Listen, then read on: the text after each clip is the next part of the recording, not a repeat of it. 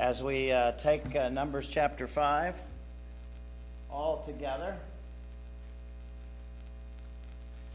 It's not all weird, it's just some of it's weird.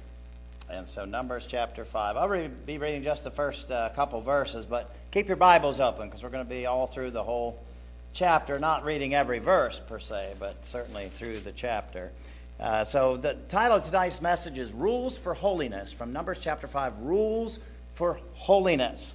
And so, Numbers chapter 5, the first two verses. And the Lord spoke unto Moses, saying, Command the children of Israel that they put out of the camp every leper and every one that has an issue and whosoever is defiled by the dead. And so we're going to see rules for holiness tonight. And you see what we're talking about some sick people here. There's a leper and somebody with an issue. That means, like, uh, I don't want to get too gross, but you know, something's coming out of their skin or whatever. And then, of course, somebody who's touched a dead body. And so uh, they're concerned about sickness in particular here.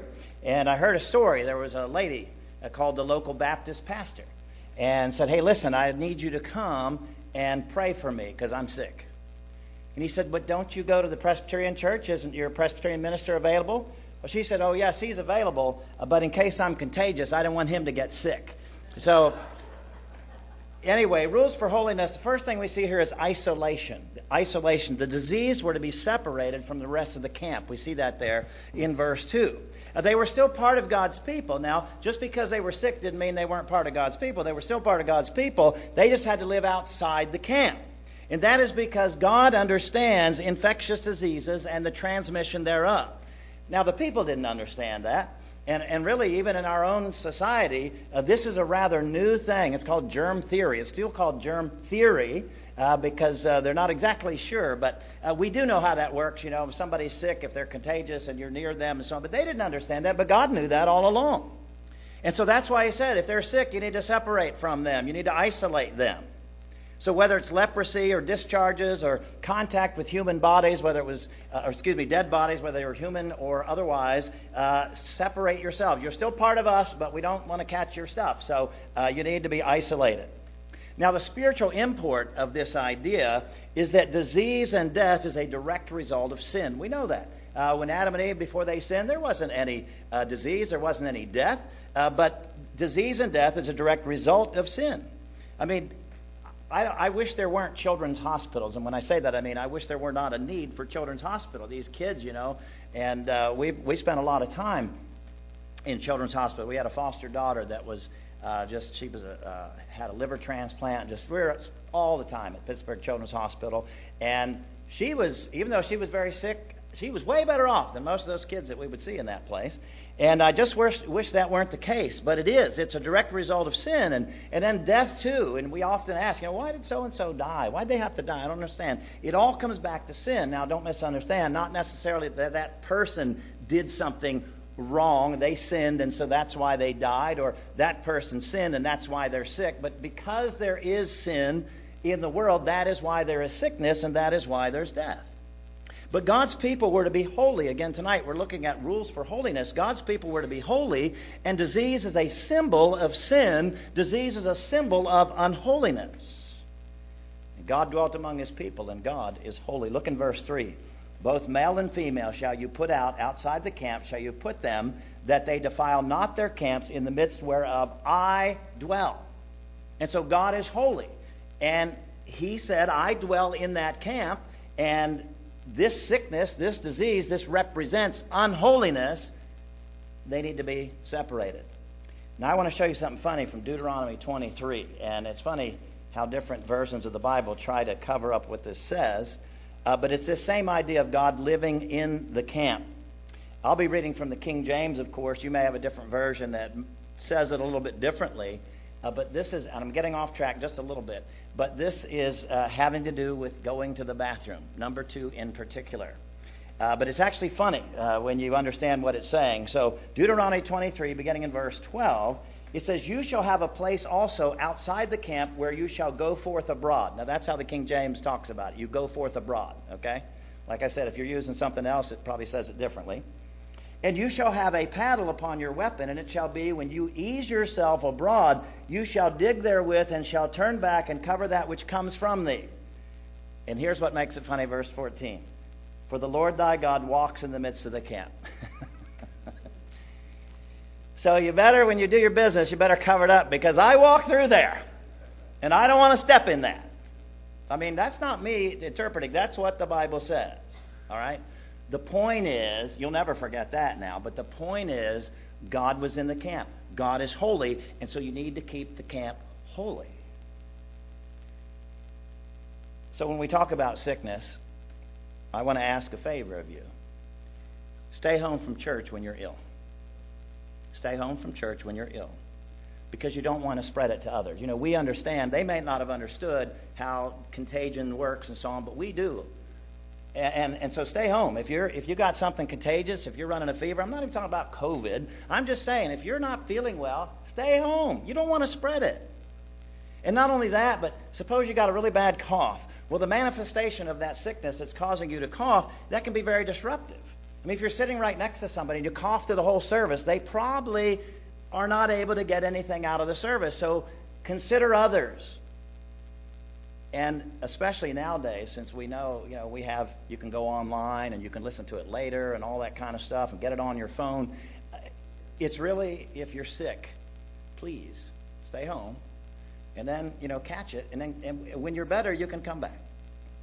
I have people sometimes that will call me and they'll say, hey, listen, uh, I'm not going to come to church tomorrow because I've got a fever. I'm not going to come to church tomorrow because, you know, I'm coughing and I just can't seem to stop my cough. And I thank them. I really appreciate that because uh, we don't want to be spreading whatever it is we got to other people. So we see isolation. But secondly, I want us to look at restitution. Now, these are all rules for holiness. Restitution. Sin must be confessed and then repaid. Look in verse 7. Then shall they confess their sin which they have done and he shall recompense his trespass with the principal thereof, and add unto it the fifth part thereof, and give it unto him against whom he hath trespassed. And so sin must be confessed and then repaid. You got to make things right. If that's what it talks about the principal there. You got to give them back the principal, whatever it is that, however they've been cheated or whatever. You give them back the principal, then you add 20%. That's one fifth. You add 20% to it. There is a one for one correspondence. If you're going to live a holy life according to God here in Numbers chapter 5, when you've wronged somebody, you need to make it right plus 20%. There's not only a one for one correspondence, you've got to restore the principal, but you need to add an additional fine for their trouble. You somehow troubled them, they get 20% more. In other words, don't just say you're sorry, make it better than it was before. I remember when I I was saved when I was six, uh, excuse me, seven years old is when I was saved. But I didn't get serious until much later in my adult life. And once I got serious about my faith, um, I had a lot of restitution to take care of because I had stolen a lot of things. I stole a stopwatch from my high school physics class. Um, I stole road signs from the National Park Service because they look great in my college room. I was at Chuck E. Cheese and they had a sign on the salad bar that says one time to the salad bar only. I stole that. But let me tell you what, I was already saved, but when I got serious, I sent all that stuff back. I either delivered it myself or if it was too far away, I sent it back. I boxed it up and I wrote a letter. And in that letter, I said, you know, I've become serious about my faith in Jesus Christ. I stole this 10 years ago, whatever it was, and I just want to make it right. Now, I didn't add 20% because I'm cheap, and this is Old Testament. But anyway, the point is, uh, try to make things right. Try to make things right, and that's something we need to do. And think about it in our own justice system in the United States. Uh, victims' rights we talk about. In the United States, when you get busted for something, uh, you have to pay a fine, and you pay it to the government. You don't pay it to the victim. The victim doesn't get anything but satisfaction. Oh, good, he went to jail, or oh, good, he had to pay a fine. The victim gets nothing, and our government somehow gets it. I don't understand that. In Rules for Holiness, God says you wrong somebody, you make it right, plus 20%. Give it to them. Don't give it to some government agency. Restitution. You know, this will be our desire once we become right with God. Jesus taught we can't be right with Him while being at odds with our brothers.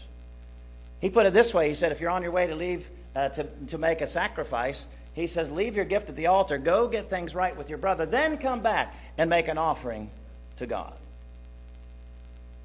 Now, there's nothing we can do to make things right with God. He does it all. All we can do is receive Jesus Christ as our Savior, believe He died on the cross for our sins, was buried, and rose again the third day. That's all we can do. He does everything else. The best we can do is to live a life of holiness and faithfulness. This is pleasing to Him, and this shows our appreciation to Him. But here's the thing once we are right with God, it is our responsibility to be right with others. And so I want you to think about this tonight. With whom do you need to make things right? Now, I know I was talking about, you know, stealing a stopwatch and uh, Chuck E. Cheese and all that. Uh, but there might be a person with whom you need to make things right. Like you're coming to church and you're giving your offering and you're singing and you're doing all these things, but you know very well there's somebody in your life that you are on the outs with. You need to make that right. Here's another thing, though. Paul talks about in Romans 12, he says, Inasmuch as lies in you, live at peace with all men. And the point he's making there is sometimes you can't make peace with others because they don't want it. And that may be the case with you. But make sure you're not the problem. If they're the problem, that's their problem. But make sure you are right with others inasmuch as much as lies within you. So we see isolation here, rules for holiness. We see restitution. Secondly, let's look at devotion. And this comes with a little bit of introduction. And then we get into something really, really weird. God's intention for marriage is one man and one woman. And no homosexuality. I don't care what the Supreme Court of the United States says. They don't know what they're doing. They don't know what they're talking about. It is one man and one woman. There's no excuse for them to redefine marriage when God invented it. God's intention is not only one man and one woman, but God's intention is for that one man and one woman to remain faithful unto death. The vows that are made in the wedding ceremony are made not only to each other, but to God, and God fully intends the partners to keep those vows. And God's intention for marriage is to be a picture of God's faithful relationship to his people. Christ is the groom, the church is the bride. We are eternally secure in this marriage. Wonder rules for holiness. We see in verse 14 that a husband may suspect his wife has been unfaithful he may suspect his wife has been unfaithful. Uh, it's called here a spirit of jealousy. Let's read that, verse 14. And the spirit of jealousy come upon him, and he be jealous of his wife, and she be defiled. Or if the spirit of jealousy come upon him, and he be jealous of his wife, and she be not defiled. So anyway, he suspects, the husband suspects his wife has been unfaithful. The spirit of jealousy. Apparently, she has given him reason to suspect. But there are no witnesses, and she denies it. Look in verse 13. And a man lie with her carnally, and it be hid from the eyes of her husband, and be kept close, and she be defiled, and there be no witness against her, neither uh, she be taken with the manner. And so she denies it.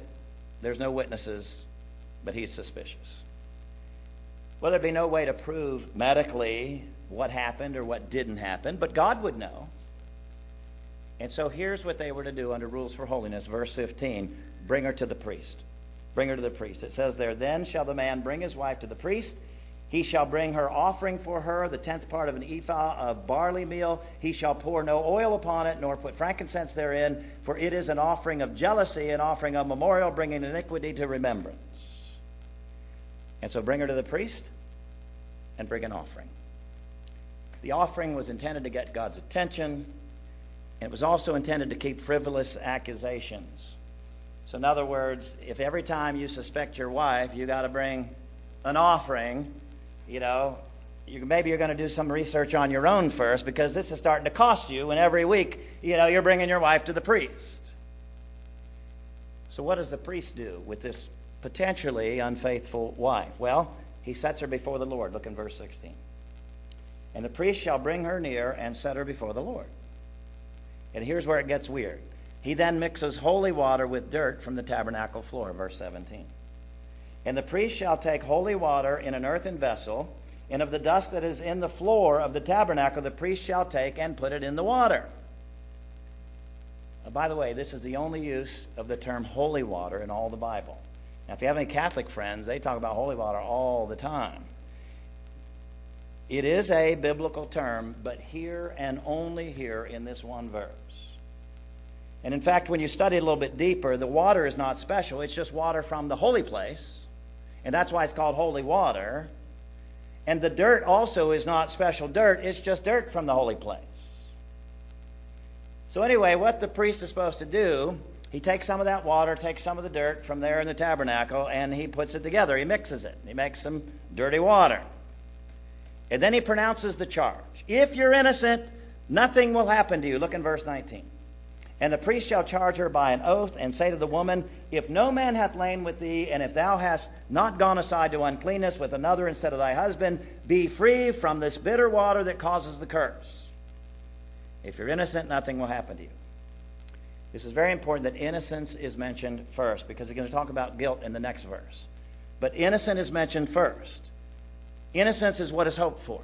Innocence is what is assumed. Even in our own country, we say innocent until proven guilty, unless you're dealing with the IRS, and then they have their own rules. But what if you are guilty? He also announces that. Look in verse 20. But if you have gone aside to another instead of your husband, and if you be defiled, and some man have lain with thee beside thine husband, then the priest shall charge the woman with an oath of cursing. And the priest shall say to the woman, The Lord make you a curse and an oath among your people when the Lord causes your thigh to rot and your belly to swell. Told you it was going to get weird. If you're innocent, nothing's going to happen to you. If you're guilty, you will have gynecological disorders resulting in infertility. That's verse 21 and you will be a curse among the people. Look down to verse 27. And when he has made her to drink the water, it shall come to pass that if she be defiled and have done trespass against her husband, that the water that causes the curse shall enter into her and become bitter, and her belly shall swell, and her thighs shall rot, and the woman shall be a curse among her people. Why will she be a curse? Because she has broken her vows and she lied about it. Also, the woman must agree to this. Look in verse 22. She has to agree to this whole thing. And this water that causes the curse shall go into your bowels to make your belly to swell and your thigh to rot. And the woman shall say, Amen, amen. Amen means I agree, or so be it. And so she has to agree to it. And so the woman must drink this dirty water and wait for the results. Verse 24. Did I already read that? And he shall cause the woman to drink bitter water that causes the curse, and the water that causes the curse shall enter into her and become bitter. Now, there's nothing magical in the water, there's nothing magical in the dirt. But if holy meets unholy, trouble will ensue. That's the point. When holy, you got the holy water, you got the holy dirt. Again, the water from the holy place, the dirt from the holy place. You've got that mixed. She drinks it. If she's been holy, everything's fine. If she's been unholy, the holy and the unholy don't mix. God always knows what we do. God always knows what we've done. Remember that. Now, this legislation was designed more to be a deterrent than to be a common practice. I'm not saying it never happened, but it was put in here to be a deterrent. Because remember, before you even reach this point, the husband's got to pay, essentially, he's got to pay a fine. You know, he's got to bring that offer, He's got to pay a fine. And then he's got to put his wife through all this stuff, drinking dirty water. The legislation was designed to protect innocent women from death by the community because it puts the final determination of judgment on God. And so if she drinks this dirty concoction and nothing happens, then everything's fine. But God knows if she was unfaithful, and when she drinks this dirty concoction, he will cause these things to happen that were listed there. Her thigh to rot. You can look that up if you want to know what that really means. But anyway, all that stuff, uh, that's what he will cause to happen. It's kind of, when you read it, it's sort of reminiscent of the witch trials in our own nation from the 1800s. Um, uh, there's, it was a no-win situation for the accused. Now that's not the case here. Again, if she drinks the dirty water, nothing happens, then everything's fine. She drinks the dirty water and she is guilty. Well, God's going to make sure that these things happen to her. But anyway, you know those witch trials of the 1800s. Uh, what they would do, they would take a, a an accused witch and they would burn them, and they would say, now, if we burn them and they die, they're innocent. But if we burn them and they live, they're guilty. And they would do the same thing with drowning, right? They would throw them in the river with a weight on their foot, and they say, now, if they drown, they were innocent, but if they float, they're guilty. Well, there's no win situation. Here, the final determination is not the community, who, if she were guilty, they could stone her to death. That was the law. The final determination was, on, was with God. He decides what happens when she drinks the dirty water. You might be thinking, because we're running out of verses now, you're like, well, what if the husband's unfaithful? Yeah, see, you were thinking that, weren't you? Like, what if the husband's? It seems all one-sided. Well, it is in this passage, but the law addresses the circumstance of an unfaithful husband elsewhere. And when you think about it, when you get to the New Testament, Jesus puts the pressure on the man, even his thoughts. He says, if a man just thinks about it, he's guilty. And so the Bible does not is not a one-sided thing. Only in this passage. And I'm only taking a chapter at a time, so you know we're not going to look somewhere else, but just if you're not already aware, be aware that the Bible addresses the husband's faithfulness as well, just not right here. So how do we apply this section? Because you know we're talking all about missions and evangelism and sharing our faith. Please do not, when you're out talking to people about Jesus, don't start in Numbers chapter 5 and tell them about the dirty water, okay? That's more, that's a mature audience, okay? You're not somebody you're just trying to tell, introduce to Jesus Christ. How do we apply this passage? Number one, the physical relationship is reserved for marriage only. And while this is the specifics of this passage, any form of marital unfaithfulness would count whether it's pornography, whether it's inappropriate relationships, all these things are unfaithfulness. Second way to apply this section is the married need to remain faithful to their vows. And so if you're here tonight and you're married, you need to remain faithful to your vows. And thirdly, the unmarried, and I know we have some unmarried here with us tonight. If you are unmarried, begin honoring your marriage vows now. Begin honoring them now. You may not know who you will marry one day, but you definitely know who you're not married to. So you don't wait till you're married to start keeping your vows. You keep your vows even if you don't know who you're going to marry. You certainly want whoever you marry, you want your future spouse to have been faithful to you, right? You need to be faithful to them, even if you don't know who they are. And so the physical relationship is reserved for the married only. The married are remain faithful to our vows, and the unmarried, we need to begin honoring our marriage vows now. So, uh, Numbers chapter 5. Rules for holiness. Number one, isolation. If you're sick, stay outside the camp. We still love you. Stay outside the camp. Here at church, you're sick, stay home. We still love you. Come back when you're feeling better. Don't make us all sick, all right? Secondly, restitution. Make things right with others. Make things right. Uh, again, if you want to add 20% to it, you can, but you're not under the law. You're not an Old Testament person, but Jesus teaches restitution, making things right with others in the New Testament, so we are certainly responsible for that. Thirdly, we looked at devotion. Uh, married couples are to be faithful to each other. And remember, ladies in particular, if your husband suspects that you have been unfaithful, he's going to bring you to me, and I'm going to mix up some dirty water, and we're going to see what happens. All right? And we don't want to do that. We don't want to do that. Let's pray. Father, we thank you for this time together to be in your house, to sing your praises, to share uh, with each other. We thank you for your word. And even though there's some stuff that I consider to be strange, Lord, there's certainly a purpose for it and an application for our lives. May we be faithful as spouses but even more importantly, may we be faithful to you. And we thank you that you are always faithful. And we thank you in Jesus' name. Amen.